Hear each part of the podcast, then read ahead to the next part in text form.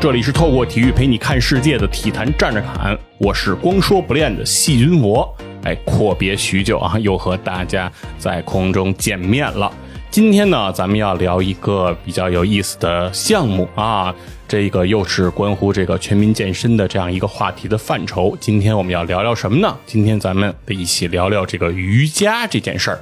那当然了。啊，作为一个光说不练的啊，这样一个人设立得很稳的人啊，我当然是不会参与任何啊体育运动。所以呢，今天必须呢得请来外援啊，请来这个在瑜伽方面非常有涉猎的嘉宾啊。我们有请我们的今天的嘉宾阿娇啊，跟大家打个招呼。大家好，我是阿娇。我本身是一个艺术博主，从事艺术方面的工作，但同时呢，也是一个瑜伽练习者。所以今天呢，有幸来到。呃，细菌佛的节目谈一谈我工作以外的话题，来谈一谈瑜伽。哎，哎今天呢，阿娇来跟我们一起来聊聊关于瑜伽的这些事儿啊。因为今天要聊这个瑜伽呢，我也是花了些时间啊，对这瑜伽进行了一些学习。因为从我的角度来讲，绝对是一个瑜伽的门外汉啊，几乎就是一窍不通。那在这一次呢，我就是也是趁这个机会啊，说有机会能够学习学习是很好的。那通过学习呢，我们就知道这个瑜伽这个词儿啊，它其实是来自英语里这个 yoga 啊这么一个单词 y o g a，而英语里的这个 yoga 呢，又是从这个印地语哎这个音译而来，而印地语呢又要追溯它的渊源，就是来自古印度的梵语。那通过这个语言学上的一个追根溯源呢，大家就可以知道是瑜伽这个项目也好啊，这样的一个。运动也好啊，它是起源于这个古印度啊。根据这个一些文献的这种记载啊，说是这个印度人呀，说是在公元前的五千年就有了这个练习瑜伽这样的一个方式了啊。但是我个人觉得啊，这种就是属于就是听听就可以了，大概率呢都是吹着唠啊的一种水平。而瑜伽呢，在这个古印度呢，它其实不仅仅是在讲一个运动健身的这样的一个方式，它更多的呢是涉及到说古印度的一些哲学啊，它被称之为古印度的六大啊哲学门派之一啊，它讲求的更多的是一种啊身心灵的这种一致、和谐、整体结合啊这些概念，而瑜伽这个词在梵语里呢，它也是来自这样的一个概念啊。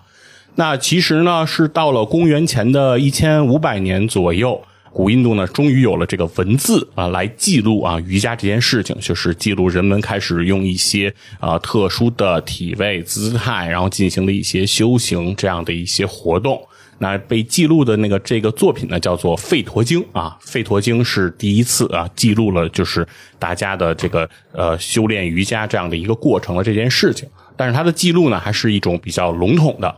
而瑜伽呢，真正啊成为一个比较有体系的、系统的这样的一个事物呢，其实是要到公元前的三百年。那公元前三百年这个时候呢，我觉得其实对于整个世界来说，哎，都是挺有意思的一个时期，因为它距离啊这个我们秦始皇。统一六国啊，在我国这边大概还是要早七十九年，也就是公元前二一年是秦始皇统一六国啊，那也就是当时还是属于战国的时代。而在公元前三百年呢，发生的事情就是秦齐有一次联盟啊，两国啊集体去攻楚这样的一个事情，发生在公元前的三百年。而在西方，公元前三百年这个时间也非常重要啊。有一个叫欧几里德的人啊，在这一年他编纂出了这个几何原本啊，是现在对于几何学的这样一个奠基之作。而在这个呃南美洲啊，在拉丁美洲那边啊，玛雅的文明也是在公元前三百年啊开始盛行。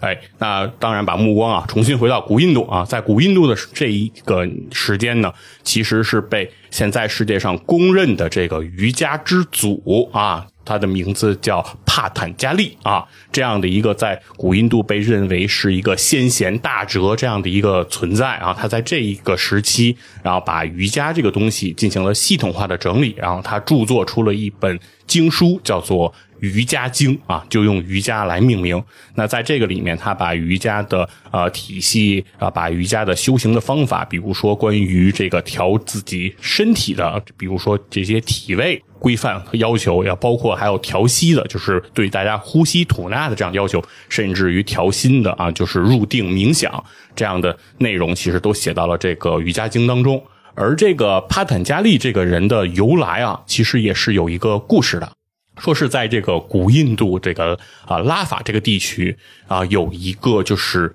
呃修炼瑜伽啊非常非常有精湛、非技艺非常纯熟的一个大师啊，他的名字叫戈尼卡啊。这个大师呢是一位女性。这个女性呢，她她对这个瑜伽呢记忆非常的纯熟，并且对于瑜伽的这种哲学上的理解也非常的透彻。她自己呢，对于这个修行也非常的有自己的独到的见解。那这个时候呢，她就特别想把自己所学的这一身技艺啊，找到一个品行天赋。啊，各个方面都非常优秀的人，把自己的衣钵啊可以传承下去啊，收个徒弟，把这件事情哎给他传承下去。但是呢，就是他一直也见不着这样他认为可以合格的继承人。那随着自己的年事啊越来越高，他就开始担心说，万一自己哪天身体不行了，哎，突然就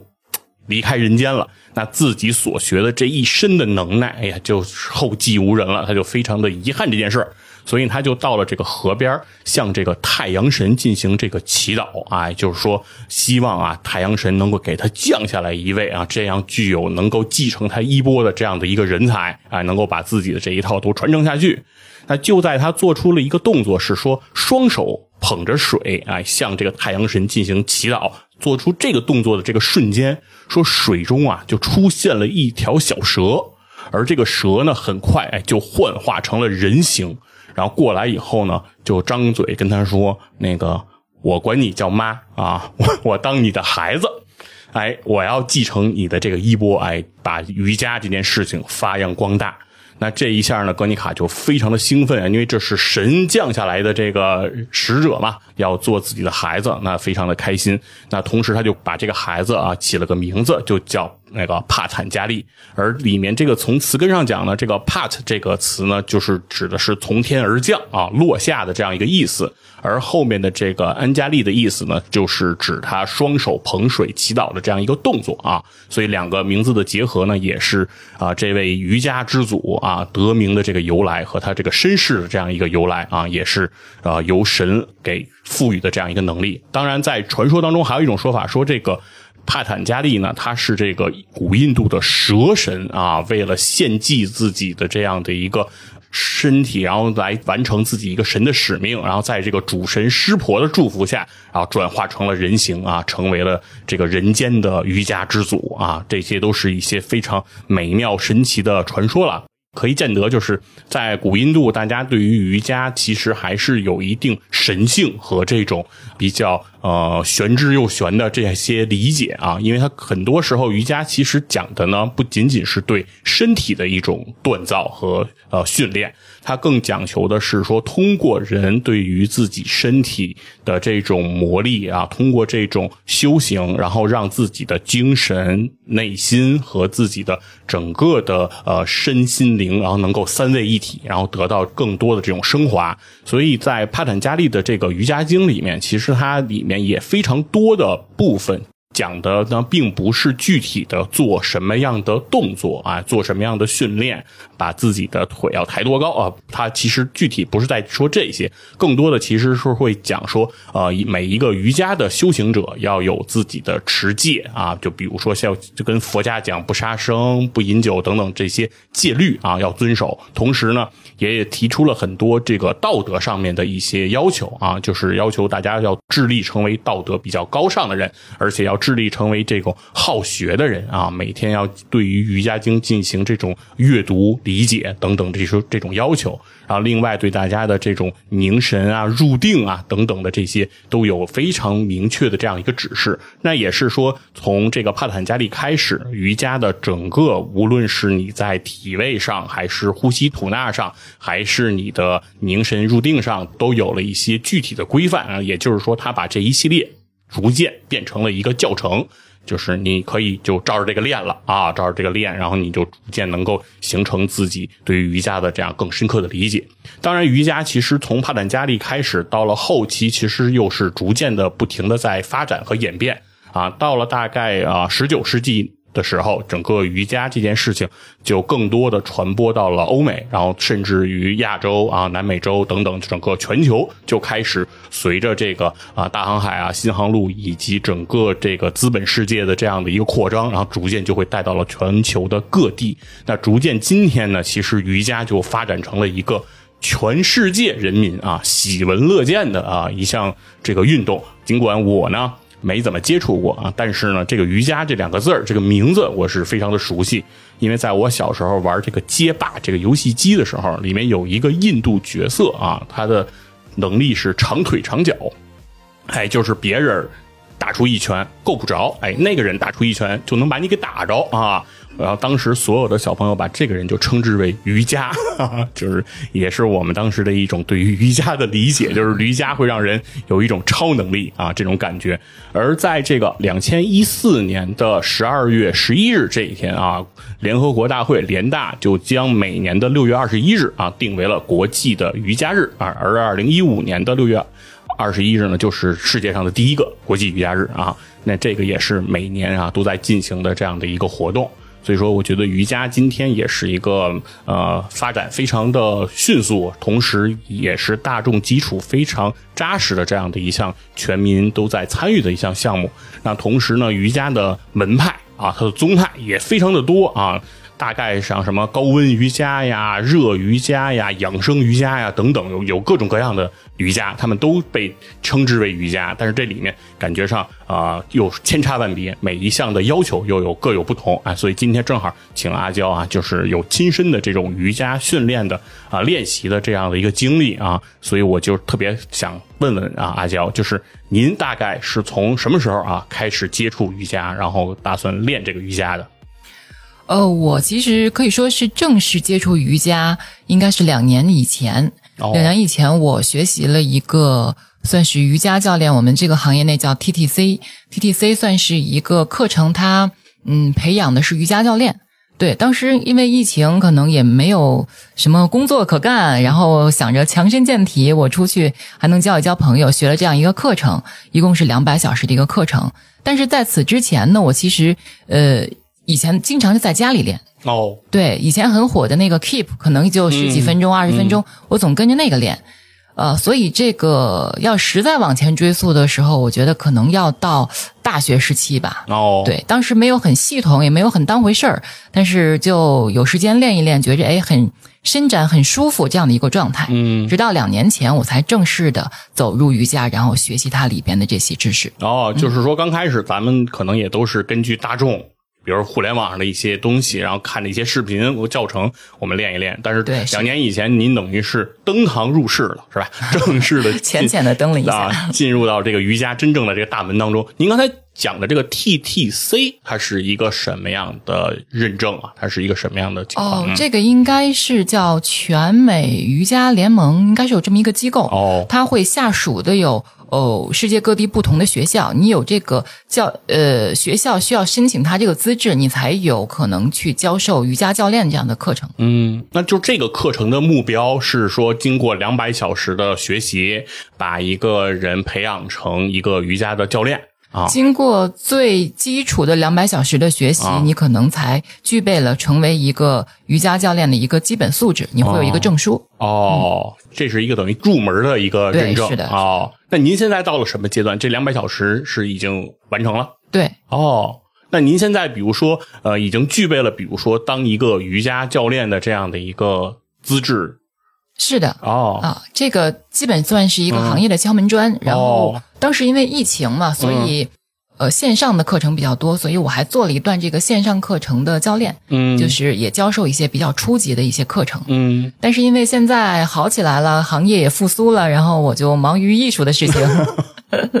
啊，毕竟还是个业余爱好更多一些，是吧？对，而且这个瑜伽，你要是真的，我这个行业里的人都比较 humble，都比较谦卑一点。哦，你说。如果谁说我就是认为我是行业里的大师，我呃有这两把这个金刚钻，我就什么都能干。当然也有这样的人，但是总体来说，这个行业他们还是很呃很保守、很谦卑的，嗯，不太会有这样就是比较大胆妄为的人。哦，所以，即使我们有了这么一个初级的证书，那这条道路其实也很深很长，嗯，也不是谁都能挑得起来这个担子，说我就学了两百小时，我就敢怎么怎么样也不是这样。哎，那那我就挺好奇的啊，就是说，从咱们比如一般爱好者看着视频，自己在家做一做那些动作啊，和您就是经过这两百小时的这样一个专业的训练和这个学习，您觉得这之间它的差别是什么？就是您和您之前对于瑜伽的理解啊，有了什么样的变化吗？呃，首先是你的体式上、动作上会更标准，嗯这个也会避免一些伤害。因为毕竟你跟着互联网学，或者跟着什么手机自己学，很多细节的地方你是注意不到的，容易长期形成一种损伤。哦，对，明白学习这个课程，首先你保护了自己，知道一些正确的方式。那在于细节的一些地方，如果你自己学，你可能 get 不到这个点哦，这个原来是这样的精妙的，这个练完了是这样舒服的。但是有了这个老师的指导，其实你会发现这些细节的点，让你在心里的感受上很不一样。哦，举个例子哈，啊就是做了一个什么样的动作之后，就是会舒服呢？就是那种是个什么舒服的感觉呢？呃，就是比如说，嗯。最基础的一个动作在瑜伽里就叫做山式站立，就是嗯我们的脚跟、脚掌要贴稳地面，然后四点着地，要稳稳的站起来，哦。然后双手合十在胸前，哦。就像一个山式一样，所以我们叫这哦体式叫山式。它看起来每个人都能做这个动作，是。但是其实你细究的话，你嗯站姿也好，还是你着力的点也好，对你整个的形体是有影响的。哦。而且这个也是所有的呃瑜伽动作的一个根基，你需要站得稳，才能进行下边的动作。哦。呃，如果没有老师告诉我这个的话，可能我觉得这个人人都能站着，人人都能双手合十，是是是。但是里边学问还是有一些学问的。呃，对，就等于就是说，我们一想瑜伽，尤其是作为门外汉，我们想到的都是那种特别柔韧啊，自己把自己装进行李箱啊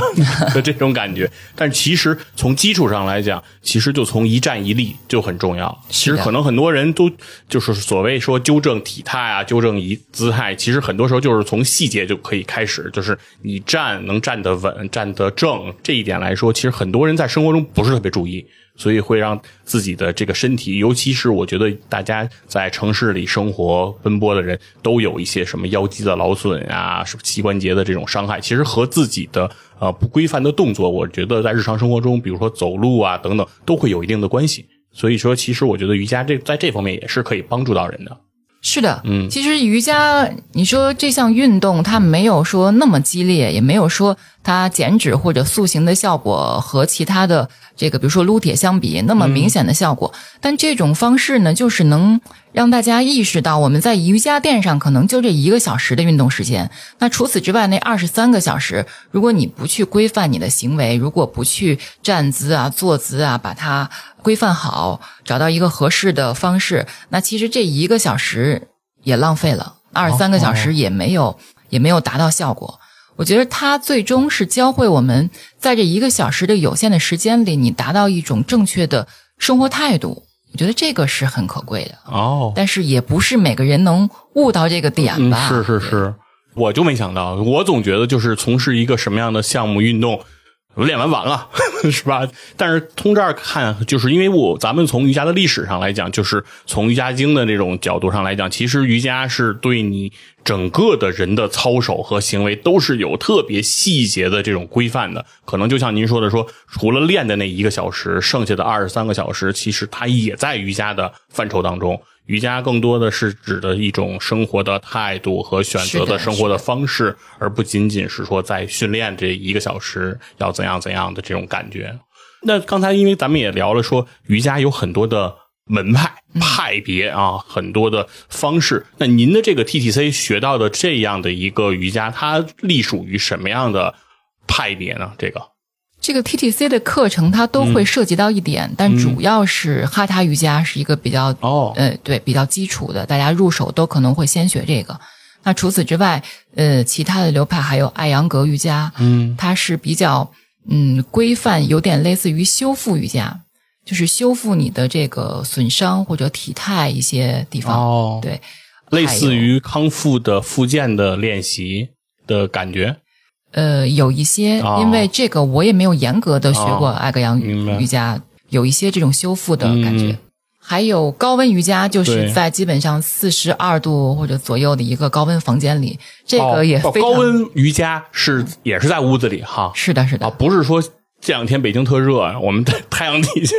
这容易中暑。好，也是，其实是在一个相对安全的环境哈，一个是的嗯它需要有专门的高温瑜伽的教室，哦调到一定的温度，这个温度可能会比呃，可能四十度左右还是四十二哦度应该。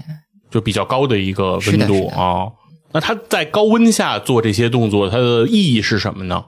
呃，高温下它的动作相对于其他的瑜伽，它不会那么的激烈了，因哦为本身它温度很高。那这个意义在于，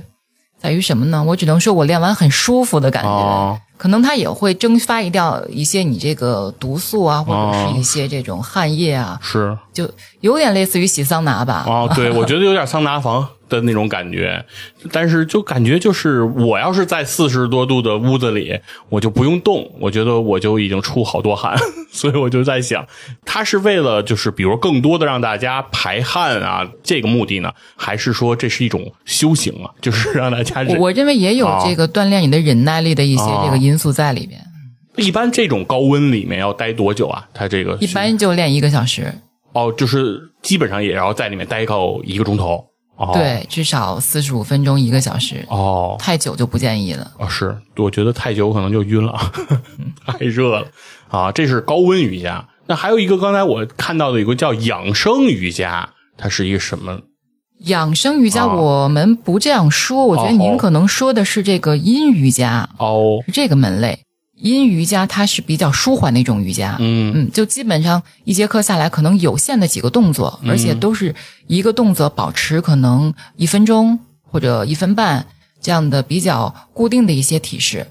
它不会有太大幅度的这种运动啊，或者伸手伸脚啊，嗯。基本上是一个安静的内收的状态。呃，很多这种盘坐啊，包括是头向下贴到地板上、这样的一些向内收的动作。哦，我我明白了，就是您的意思是说，他不再做太多的伸展运动，是更多的会把自己身体蜷缩，类似或者封闭式的这种动作更多一些啊。它的作用和功能就是让你更加的安定你的神经，哦修复你的情绪，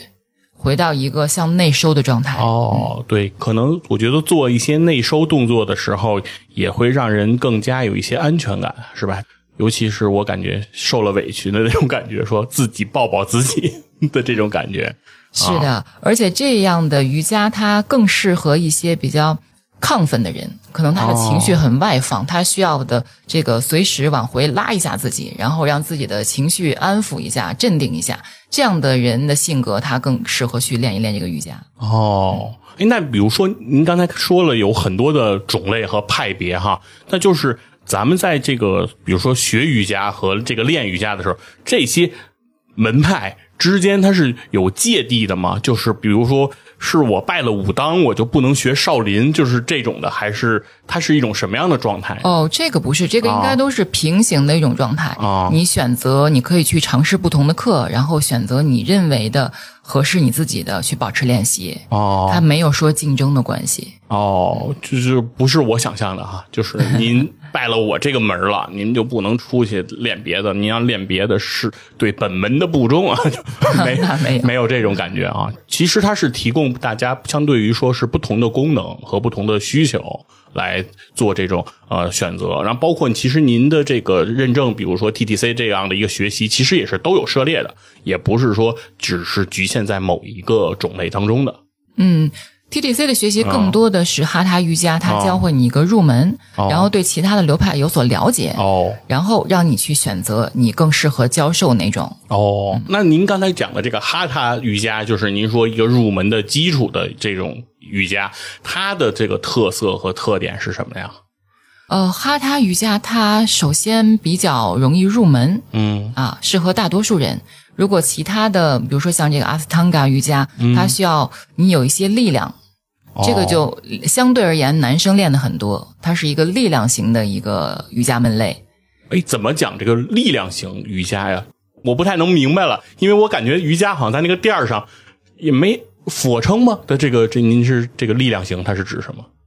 呃，我们拿哈他瑜伽做例来说，啊您说它更多是一种伸展、舒展的一些体式。但是阿斯汤嘎瑜伽里边，它涉及到很多力量，你需要有力量，你才能够，比如说你你做倒立啊，或者是呃一些其他比较难的一些动作。哦一般学阿汤的人，他都是有了一定的瑜伽基础才去选择这个门类。哦，倒立哈，对，呃，当然有倒立，哦还有一些需要到力量、力量哦支撑自己对对身体对，是这样的。啊所以男士练这个是比较有优势的。明白，因为您要一讲倒立的话，那对人的这个核心力量的要求就非常的强了，否则一般人立不住啊，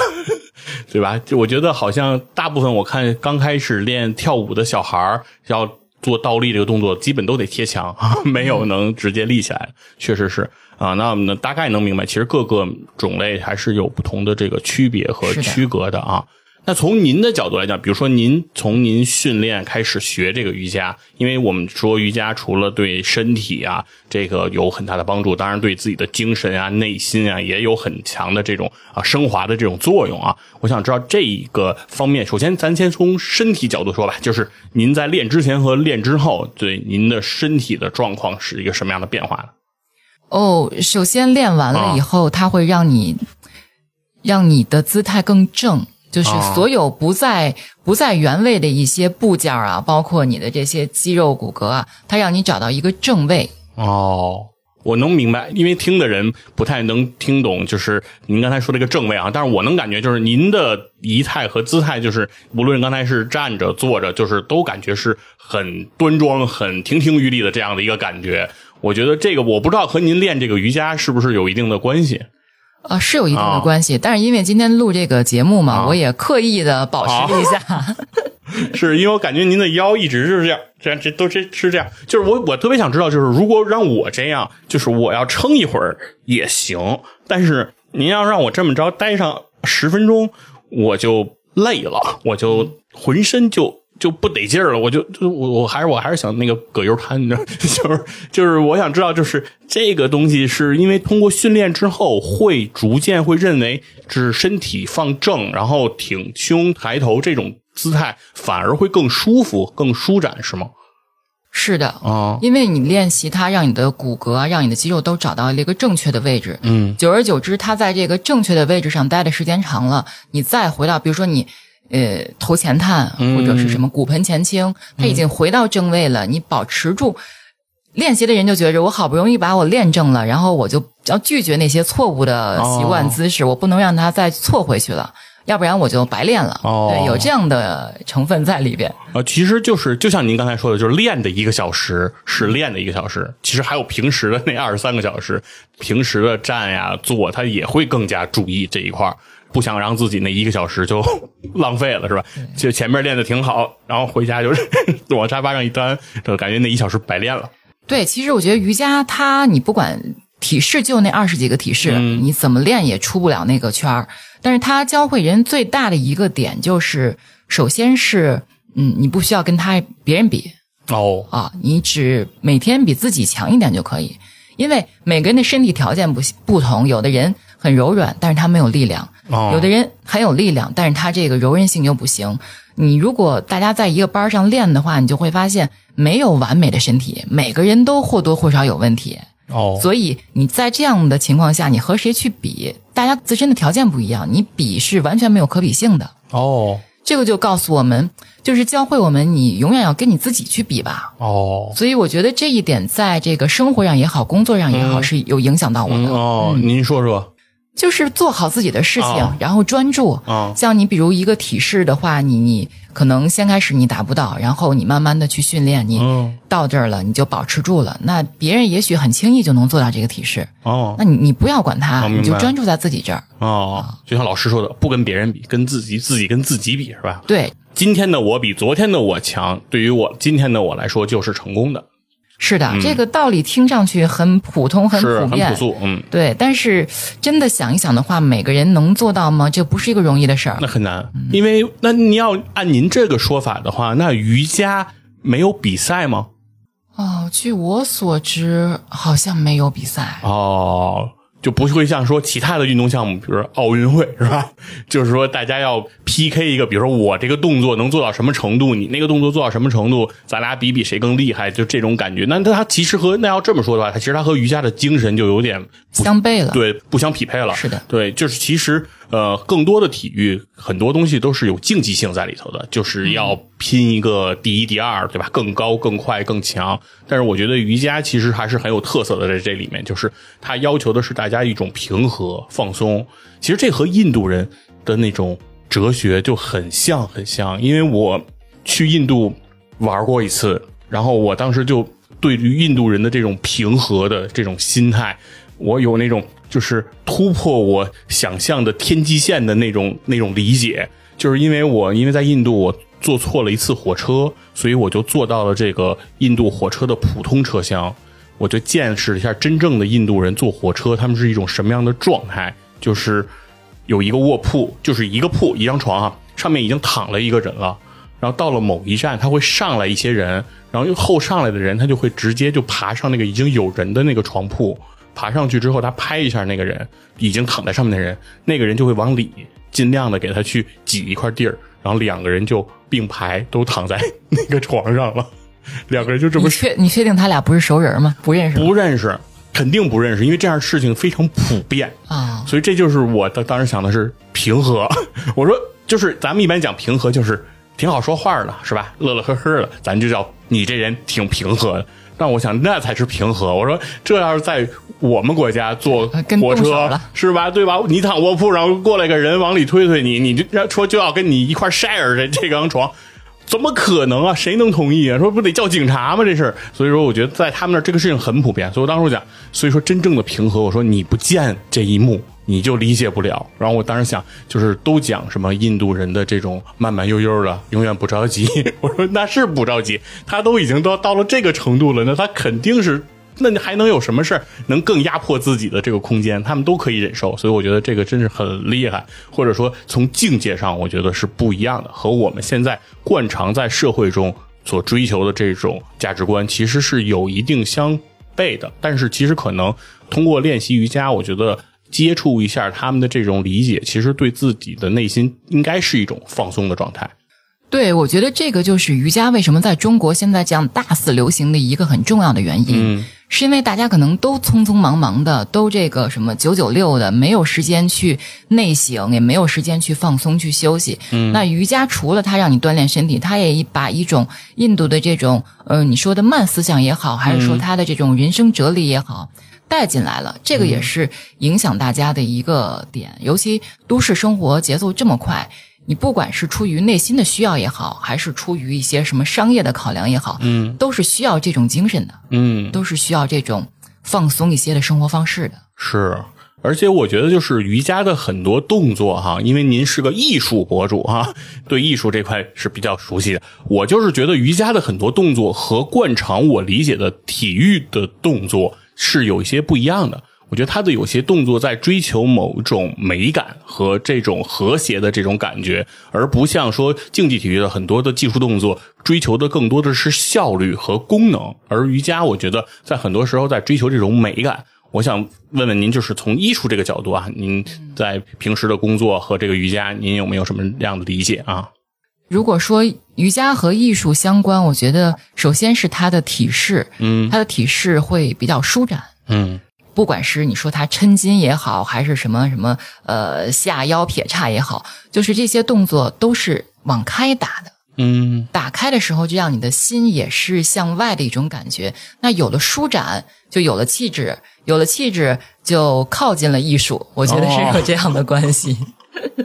哎，对，这个确实是哈，就是说，我觉得艺术有一个特别大的点，就是在于包容和开放。我觉得艺术不能是封闭和这种呃有特别多芥蒂的，而更多的应该是越开放越包容的艺术，其实才是对于艺术我觉得追求的这样的一个方向。所以我觉得，其实可能瑜伽的精神内核上，可能和艺术的某些地方也是能相契合的。啊，我觉得你这个总结的太好了。如果总结到这样，不去练一练瑜伽，尝试一下就很可惜啊。哦，我我主要还是好说。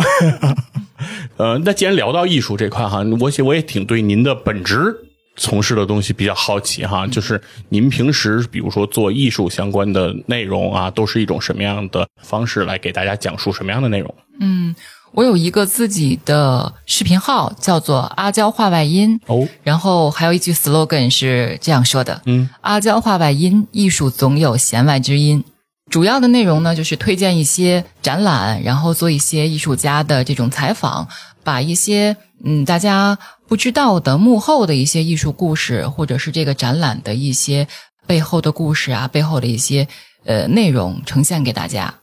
以视频的形式。哦，等于就是等于相当于把一些艺术展给大家做一些解读和分享这种内容，呃我觉得这其实还是非常有意义的。我因为当年在西班牙，我去那个呃叫索菲亚现代艺术索菲亚王后艺术中心啊，，王后对索菲亚王后艺术中心，对，就那个里面不是有格尔尼卡嘛，毕加索那格尔尼卡。呃除了格尔尼卡以外，那个里面有很多现代艺术的装置艺术的内容。我在那里面就跟那个看凌乱的布条和这些啊错综复杂的铁丝，然后我在里面就跟走迷宫一样啊。我我当时想的是别给人家碰坏了，我。但是完全其实不能特别好的理解它，就是到底这个艺术该怎么看，就是很多时候就跟我今天学这个瑜伽的这种感觉似的，感觉就是门外汉，而且那个门外汉就完全不得要领。所以我觉得，其实通过您的这个视频号哈、就是我觉得能了解一下这个艺术的话外之音，就是艺术家他干嘛要这么干，就是每一个作品，每一个他的举动，肯定都是有他的目的的和他的要表达的内涵的。在你不理解他的时候，他就是一堆铁丝。当你理解了之后，你就能尽可能的去寻找到和艺术家的共鸣，我觉得就很有价值。是的，这个也是我现在正在做的事情。因为除了有线上的这个频道去做一些视频，推荐一些展览嘛，我还做一个线下的活动，叫做阿娇看展团。哦，基本上每一周我都会领一些呃粉丝朋友也好，还是各种渠道结识的朋友，他们来参加我的活动。嗯，那我推荐给大家一场展览，带着他们去解读一场展览。这个活动对于我自己来说，我觉得很有意义，因为我喜欢，我想分享给大家。那从目前做了这么多期的反馈来看，我觉得大家也很喜欢，因为很多人就像您说的一样，可能自己去看看不懂，哎，又觉得这个破铜烂铁什么东西，但是有个人在旁边给你讲述的时候，他的这个来龙去脉，你就会发现哦，还是有点门道在里边的。是是，其实不仅仅是所谓现代艺术那些比较呃，就是比较难懂的、比较深奥的，其实就是最简单的，就是故宫里的那些瓷器、那些官窑的那些瓷器，如果要是没有人给你讲，你看上去也就是个罐子，只要讲完以后，你才能明白这个罐子有多美好，就这种感觉，我觉得一定是需要有人去解读的。啊，那我们现在啊、暂时先回来，然后接下来的一趴呢是阿娇带你练瑜伽。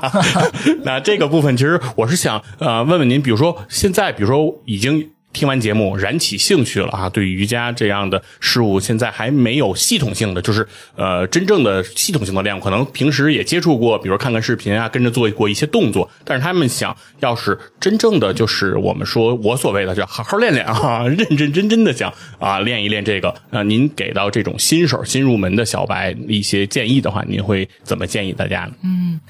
我建议大家，如果大家想真的好好练一练的话，其实可以去多试听一些课，哦，在不同的瑜伽馆儿，然后有不同的这种流派的课程，可能就团一个课程大几十块钱也不贵，哦大家多去尝试一下，找到你喜欢的老师和让你练着舒服的课，嗯，然后再进行下一步。哦，对，不要盲目的觉得，哎，我花个好几万就去报一个班儿，我觉得这样肯定坚持不下来。哦，是是，我觉得很多人冲动以后都愿意说，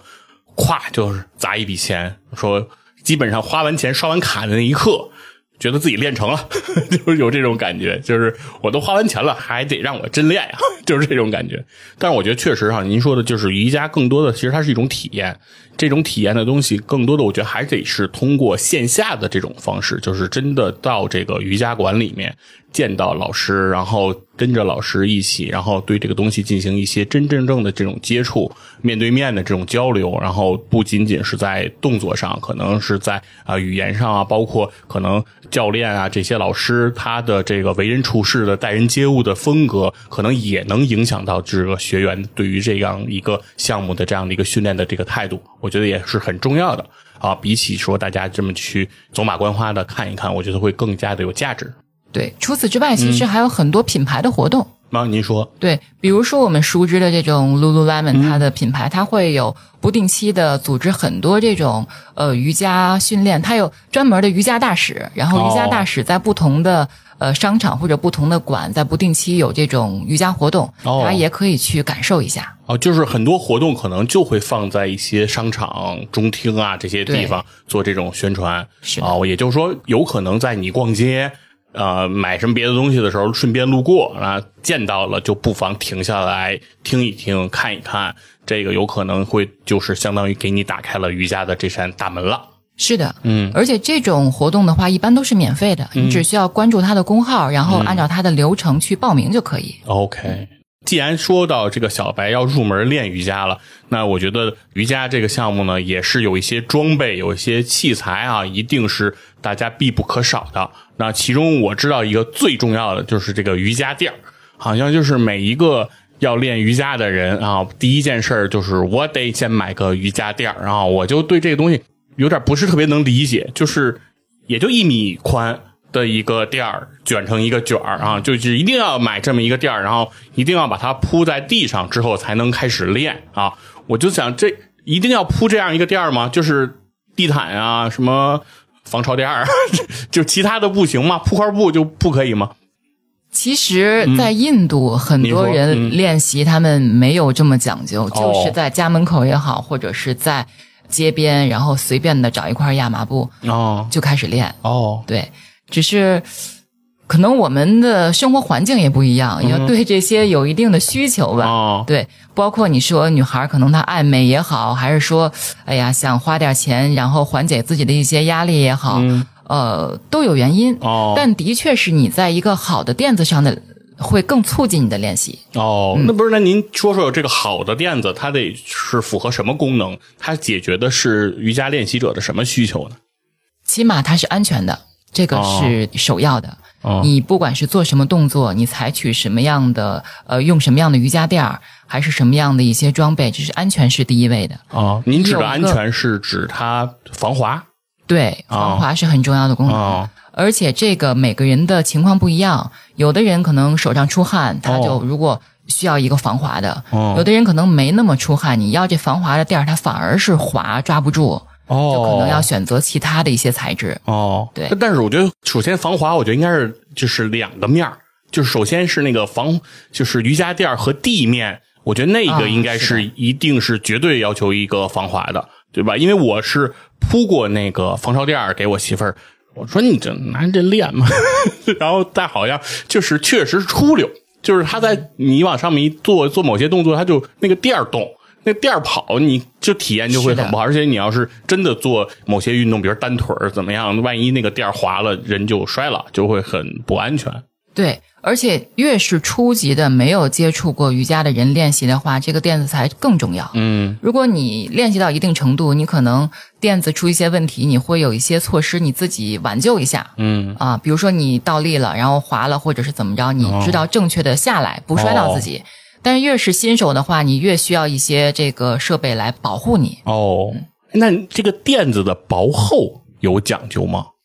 呃，垫子的薄厚有不一样，应该是有一点五厘米，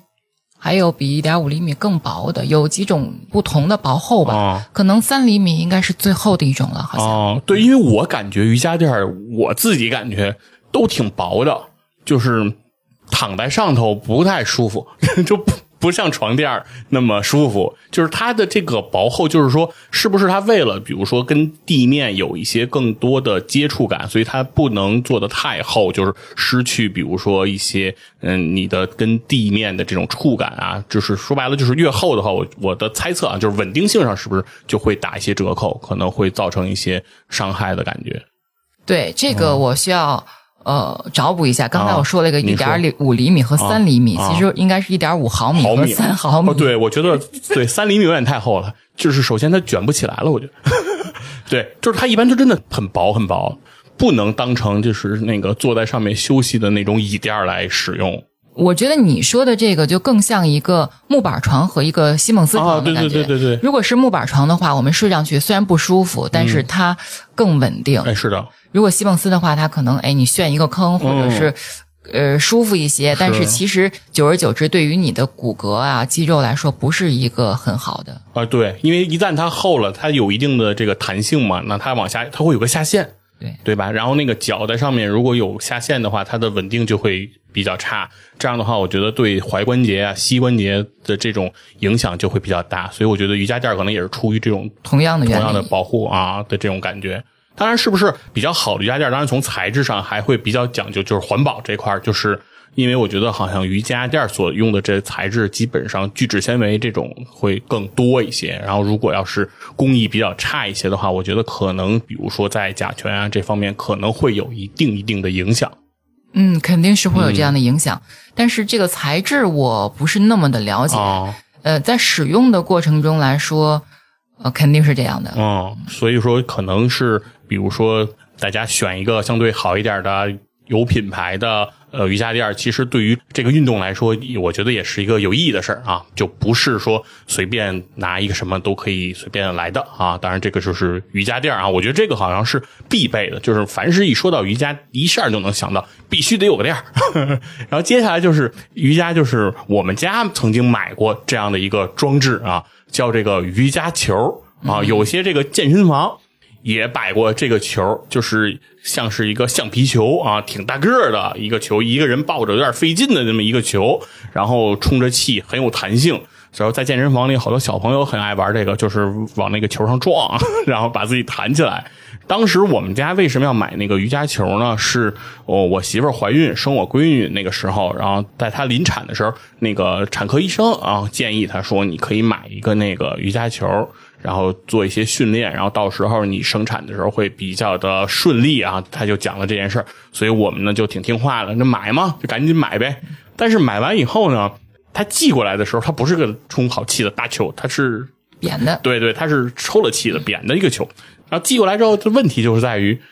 医生说买一个球，说练一练就可以怎样怎样，但是没说怎么练，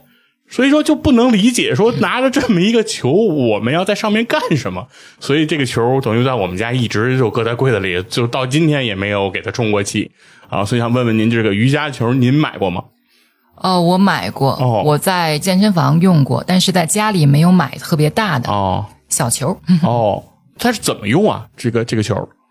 呃，这个球它用处很多，哦比如说，如果大球的话，它更锻炼的是你的一些平衡性和柔韧性。就是很多人会在这个球上，呃，躺在这个球上，或者是这样的像俯趴在这个球上、哦练背啊，包括练你的这个脊柱的一些平衡性。哦那小球的话，一般我是用来练腿，比如说你躺在这个垫子上，嗯然后身体和腿是成九十度的，这个小球就夹在你的这个两脚之间，哦做一些动作的话，会帮助你的一些骨盆，哦放松你的骨盆，然后练一些你腿部的肌肉。哦，对，它是一个辅助练习的一个器具啊、等于就是当做什么动作的时候，比如夹住它或者举着它等等这样的动作。对，啊而且在瑜伽馆的话，还专门有一种课就叫做球瑜伽。哦，就专门就和这个球进行这种互动。是的，像您说的那个躺在那个球上，这个可以实现吗？就是 我我总觉得那个球躺在我我躺不住啊，我呃，这个得练，当然不是说像躺在一个床上一样，哦躺在那个球上，它有一些技巧，有一些肌肉的控制，这个还是有点要求的。哦，这个也是说等于逐步的一种训练。对啊，那就是还是相当于有一定的难度的。是的，哦，那就是其实呢，对于比如说初学者的话，就是不用特着急去买这个瑜伽球，是吧？很多的瑜伽馆里其实人家有，是吧？咱们可以先蹭，可以。是吧？然后等到自己会用了，用的比较顺手了，我觉得就可以再给他请回家，然后再来进行这种训练。是的，但是人好像往往你如果会了一项技能的话，你就不愿意再去买那个东西了，好像你已经哦攻克了这个 难关了关了，对对对，哦我觉得是这样。拿下了。哎，那除了垫子和球，您还知道就是有哪些器械方面，就是瑜伽训练经常会用到的吗？嗯我也买过很多这种像什么瑜伽，这叫什么瑜伽环儿，哦，还有一些什么，反正很鸡肋的东西。哦我发现买完了，当时很高兴玩两天，后来就发现其实没有这些辅助的东西，你依然可以做到一些同样的动作。哎，对，我还知道一个，就是那个跟那个皮筋儿似的那种，就是十公分左右宽，啊特别有弹性的那么一个圈儿似的东西，然后就是什么这头踩着这头蹬，然后是就是这种，这个是瑜伽会用到的吗？这样的东西？呃，也会遇到，哦，但是这个其他的健身当中，我觉得应该也好。像也有，好像也有，对对对，好像他们撸铁是练背哦是怎么样的，是是是用法不一样。哦，对对对，有各种各样的用法。就其实您的意思就是说，瑜伽的核心还是自己的身体和自己的内心。就是我觉得这两个准备是要更多的做好准备，就是把身体准备好，把自己的心情收拾好。我觉得去练这个瑜伽是更重要的。就是有没有那些外在的器械啊、装备啊，其实那个都是一些辅助，而不是核心啊。对，是的。那接下来这一趴呢，我们就重点刚才提到，您刚才提到了一个品牌哈，这个 Lululemon，现在这个这几年随着这个瑜伽的这个火热啊，随着这个小红书啊 这一类的这个社交媒体的这样的一个运营的这样一个火爆，那这个品牌其实在我国甚至在全世界吧，我觉得都掀起了一股风潮哈、就是以这种瑜伽啊、健身然后为主的，尤其是针对女性的这样的一个品牌，然后窜火的这个速度是非常非常之快，然后令很多的传统的体育品牌，我觉得都是叹为观止啊，他们都想不通啊，自己在这个领域。深耕经营这么多年，然后没想到人家一个啊做瑜伽服的，噌就火起来了啊！我特别想问问，就是您是比较专业的练这个瑜伽哈，您是怎么看 Lululemon 这个品牌？呃，首先它能这么火，肯定是有它的原因。嗯，其次，它的产品也的确不一样。没，就我就想知道它怎么不一样。我买的第一件呃瑜伽服，Lululemon 的瑜伽服是好多年前了，在美国，对，在美国哦逛商场的时候买的。当时国内还没有这个品牌，嗯我也不怎么知道。是但是看这个店里的服装，你明显的感觉到它的设计特别不一样。嗯它的设计，包括你试穿上的那种感觉，我认为那个时候还没有什么品牌能够达到这样的效果。具体点说，就是它的设计嗯和它的一些呃材质，它的材料、嗯摸起来是和当时其他的健身服的感觉是不一样的。哦，嗯，呃，这我就想知道这个不一样啊，具体是指什么？比如说您刚才说材质摸起来它不一样，它是更滑吗？更呃顺吗？还是一种什么样的一种不一样的感觉呢？也不是完全的说更滑更顺，这哦个我觉得我没有办法太用语言去描述。哦但是，呃，你如果摸到其他的一些布料的话，这个触觉会告诉你，哎，这个布料好像更好。哦，就是舒服，对对吧？就是不用太多去描述和形容，它就是摸起来会更，比如亲肤性会更好，更让人感觉到它的这种材料的这种高级感会更有哦。那另外就是您刚才说它的设计哈，那它是说，比如说它穿上以后，就是因为它会更紧吗？就是会塑形的效果更好，导致它您觉得它的穿着的感受会更好吗？不是，不哦是更紧，您说我认为是可能它更贴合吧，就让你穿起来觉得更舒服，哦，没有那么的紧。而且如啊，果对于我们的理解哈，就是瑜伽服好像都挺紧的。我因为我的感受是我看见穿瑜伽服的女孩，就是那个裤子的感觉就是贴在 身上的，我会觉得就有点像，是不是跟穿游泳裤的感觉会很像啊？紧绷的那种感觉。实际上您，您是说瑜伽服它不追求这种啊，就是紧绷它有不一样的这种款式，啊，有的像你说的这种很紧的，嗯对，另外也有相对宽松一点的，嗯也有像印度人穿的这种很长袍的这哦种样子的，对。但是就我们现在而言的一些运动的动作而言，我个人的感觉还是稍微紧一点的，它能够弹性也好，你做的动作也好，它能够更大的帮助你。嗯如果是宽松一点的话，有的一些布料它弹性，一般我们觉得宽松的东西，它的弹性就差了。哦，反而会做某些动作的时候会崩挂一下，会就会很麻烦。对，因为它延展性会相对差一些，而它更贴合，其实有的时候对身体的这个灵活度反而会更好，它会随着你的身体的关节的移动而移动啊。是的，阻力就更小。嗯，然后我的观察是，这个 Lululemon 它这个颜色配的好像和传统意义上的这个运动品牌的这种配色也有一些不太一样。它大量的我感觉使用的都是这个饱和度比较低的低的这种对对颜色，对一些粉啊、一些的灰啊、一些的这种呃杏色呀、等等这种颜色，而不像说我们传统想到的这种运动的衣服，好多都是柠檬黄、荧光绿这种感觉。我不知道，就是因为您是从事艺术这方面的研究哈、就是这种选择和格调是一种什么样的方向？就是是不是这种低饱和度的颜色现在是一种风潮和这种方向？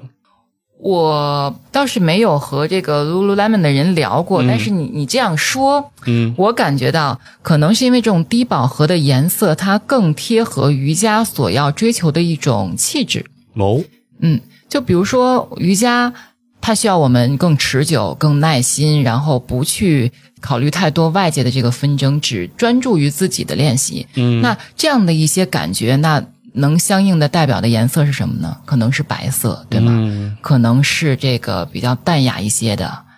淡紫色，什么柠檬黄淡色的。如果你说这样的感觉，它对应的肯定不是一个火红的颜色嗯嗯，啊。哦，对，就不是那种特别张扬外露，然后特别就是让人离老远一眼就能看见你的那种感觉。对啊，因为它不讲究一个竞争性，它更讲求一种向内的寻找。嗯那当你寻找这个平和的时候，你相应的颜色就会相对的淡一些吧。嗯，嗯，就不是那么激烈了，我是这样认为的。那您也就是说，您觉得无论是从这个运动本身的功能的属性，比如说它的贴合度啊，它的这种呃适度的松紧，然后包括它颜色的这种选择，会契合到瑜伽这种精神，就是整个 Lululemon 其实它。感觉上这么看的话，它这个品牌其实它对瑜伽这个项目、这个运动本身的理解和研究是非常足够的。我不知道是不是就是说，比如我们想象，可能比如说 Nike 或者阿迪这种传统的老牌的呃运动的品牌，我感觉就是他们可能是那种，就比如我什么都做，对吧？我既涉足足球、篮球，然后游泳，然后等等这些项目，瑜伽啊也是个项目，我也给它做一套吧。就是我总感觉好像那些可能是这么做这种东西的，就是我既然都有，我总得有的感觉。而 Lululemon 我觉得是完全针对这个领域，我就针对这个细分市场，我就研究它设计出来的。据我所知，Lululemon 的老板，他的大老板好像应该也是一个瑜伽练习者，哦是一个男士，哦，加拿大人，应该是。嗯在练瑜伽的过程当中，他发现每次练完瑜伽，哎，瑜伽馆的这个门口会有一些这个卖服装的一些女士的配饰啊，嗯。瑜伽服啊，但是他发现哎，没有男的，没有卖男士的这种服装，哦。可能是这个点，然后引起了他的这个想法也好，反思也好，做了 Lululemon 这个品牌。这个故事不一定是准确的，哦，但是我的记忆里应该是有这样一段故事。啊，那就是那现在有一个问题，就是我 Lululemon 也卖男装，有啊有啊，哦，啊，我一直都不知道这个东西有男装，因为我我进过这个店，但是我也是陪我媳妇儿进去逛的，所以我就觉得它好像都是女装的感觉，因为可能它的男装的那个颜色的色泽，可能跟女性的那个差别也没有那么的大，可能，也都是都灰比较中色系的这种，哎，中对，中性色系的性色系的东西啊，可能就是不像别的地儿说一看深蓝 这种，它也不其实不太有啊。那也就是男性其实也是可以选这个 Lululemon 这样的品牌的这个瑜伽服来进行这个穿着和这个练习的。当然了，啊当然可以。那接下来的这个问题就是，对于 Lululemon 这个产品的定价，您怎么看呢？就是我看它那个牌子，就是一条现在瑜伽裤，现在基本上得千把块钱的这样一个水平，我的感受是，好像还是一个挺贵的一个产品。就是一般的运动服装，我们很难花到这个价格去购买它。尤其是现在又有这个迪卡侬啊 这样的这个地方，好像很便宜就可以解决关于运动的这种服装的需求。而 Lululemon 它把这个品牌的溢价，我觉得做的是非常高的啊！我不知道您对它的这个定价的看法，您是觉得它是？比较合理呢，还是你也觉得它贵？呃，这个首先，如果你要在迪卡侬买过瑜伽裤，也在露露买过的话，这个你自己你就很明显的对比，知道它肯定不是一种东西。哦，对 差在哪儿？差在各个方面，就是从设计、颜色，然后到穿着的体验，它的整个对于运动的这种帮助上。然后甚至于就是说，从美感上，其实是全方位、全包围的，其实是把其他的品牌的这些瑜伽服其实是吊打的这样一个水平。呃，当然还有很多其他的品牌是露露的竞品。嗯，那如果我们光和这个迪卡侬这些对比的话，对，就是这些比较低端的啊。怎么说？就是呃，贵有贵的道理吧。哦，对，有的时候你说这个东西贵，但是你不使用它，你不知道它贵在哪儿，它为什么贵？对，这种贵还是。挺明显的哦。当然，如果对于我来说，一个瑜伽练习者，我对于呃瑜伽衣服的这种消费也是比较大的，因为你有不停的磨损啊，而且变形啊，你需要买一些。如果对我这种购买的频率来说，我我也觉得它是贵的哦啊。但是呢，呃，你如果买一条这样的品牌，不是说这个特定的品牌，就是这种高品质的话，其实你胜过于买低品质的几条，这样的换算的话也是 OK 的，我觉得。哦，对，您刚才说瑜伽会这个磨损哈，会坏哈，其实这个是超过我的理解的，因为我觉得就是比如说篮球、足球这种有身体接触的哈，很激烈的什么撕扯呀，我觉得可能衣服会坏。瑜伽自己一人跟那儿慢慢的做，会坏吗？这衣服？更多是变形吧，哦，衣服会变形，因为它一些伸展的动作，包括一些高难的动作，你肯定会让它的弹性，让它的布料会越越撑越大变形。哦，更多的其实，比如说包括多次洗涤，它可能它的弹性也会没有以前的延展性那么好。好，那大概比如说像您哈练的比较频繁的这样的一个频率，您的这种瑜伽服的更换的频率大概是，比如一套瑜伽服在您这儿它的使用寿命能有多久啊？这个我也说不好，因为你是几套轮流着穿，你说它不是逮着一只羊薅毛，是 是是，所以相对的用的时间会长一些吧。啊，嗯，就是反正就是说，您一般来讲就是可能一次性会购买一些，然后会倒着穿，然后再过一段时间等于再更新掉，然后把不好的慢慢逐渐这样淘汰。那一年呢？您累积比比如说大概会买几套瑜伽服呢？现在？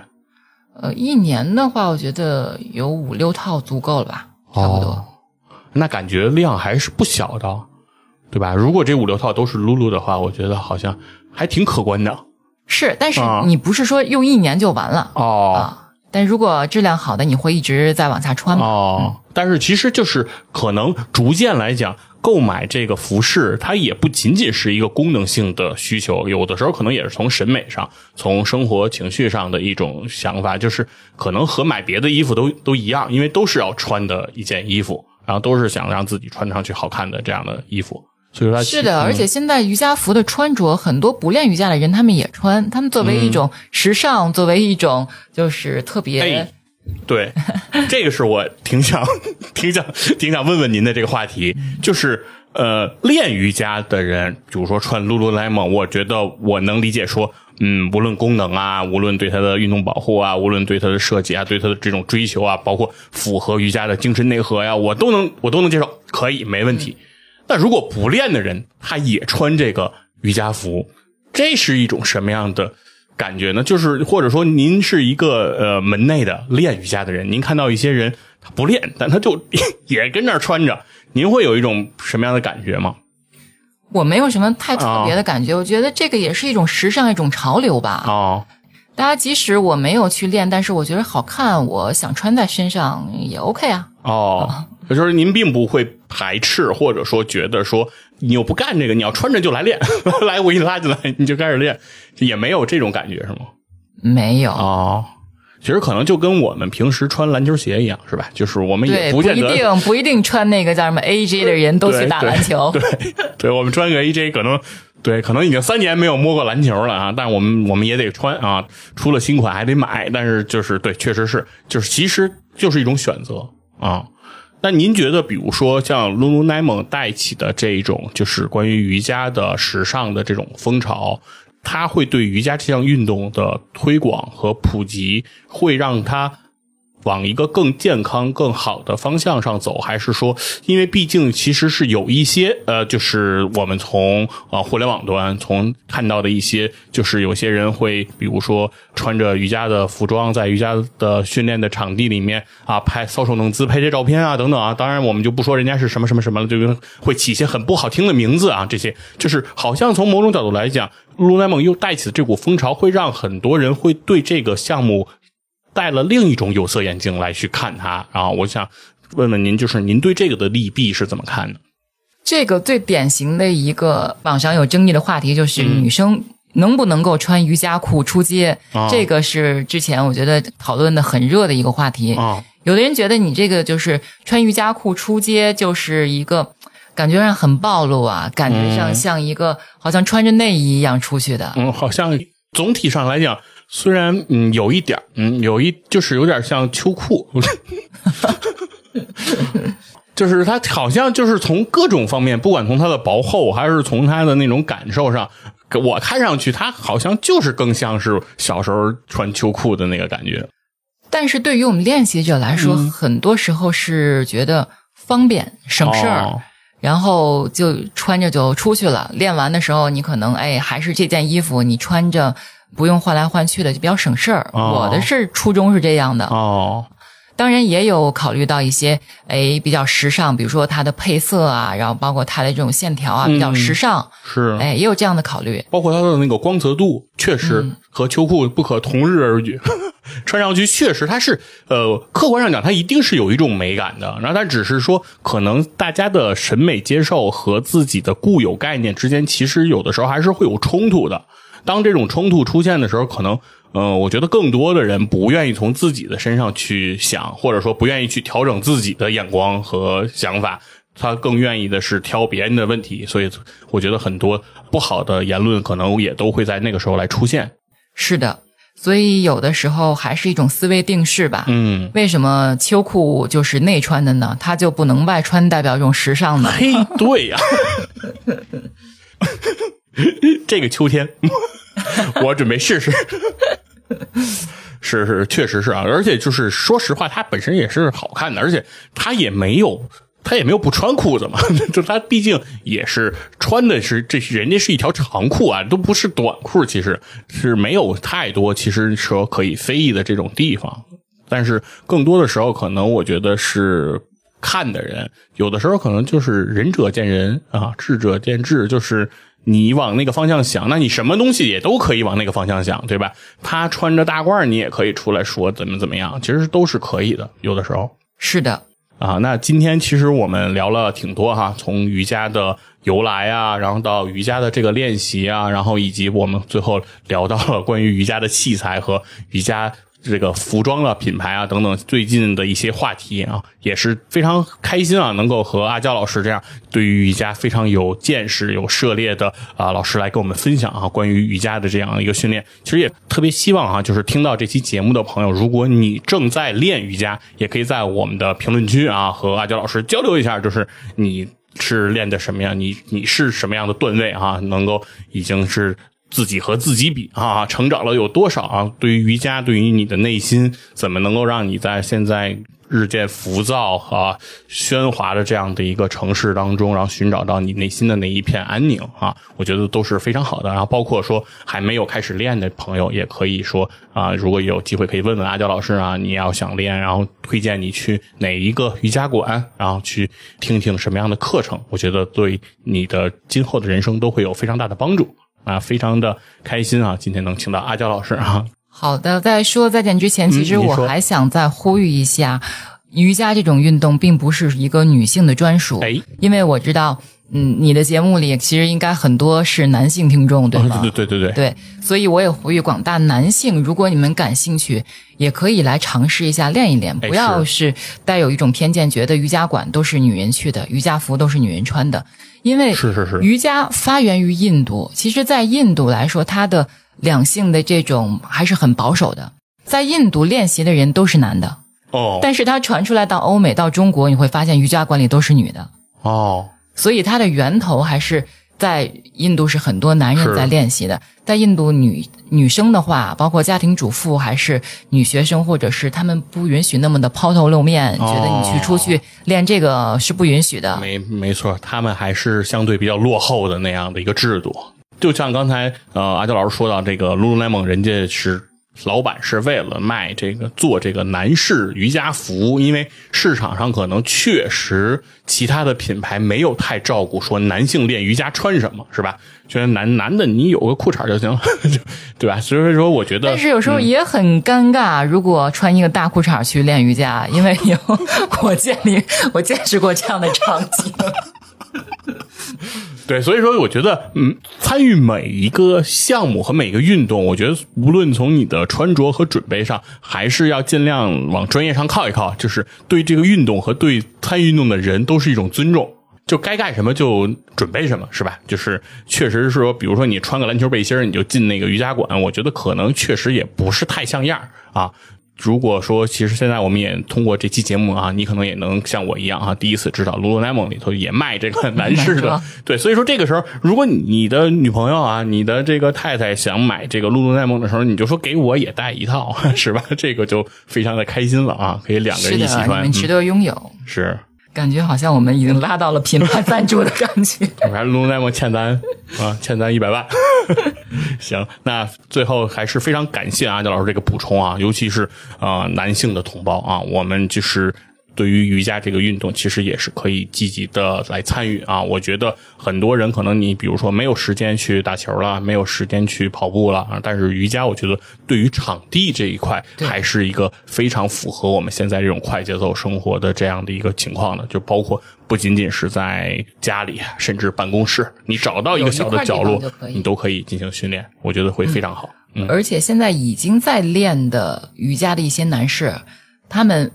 和女士正好是相反的。女士认为瑜伽比较好入门，可能选择这个运动，哎，慢慢的再往深了走。但是练习瑜伽的男生啊，往往是有很好的运动基础的。哦，就我认识的一些人，比如说他们是做这个什么铁人三项的，哦，还有什么什么徒手健身的，哦，什么什么练攀岩的，哦，好多男生我天，对，好多男生是因为有了这个运动的基础，他们觉着瑜伽能够帮助他们在其他运动上再达到一些高的程度，我明白了所以他们来练这个瑜伽。是，嗯，我觉得人家可能也是因为练习别的项目到了比较精英的段位，人家才了解了瑜伽这项运动的这个对，全面相辅。相成的。对，而像我们这些粗浅的人，就完全不能理解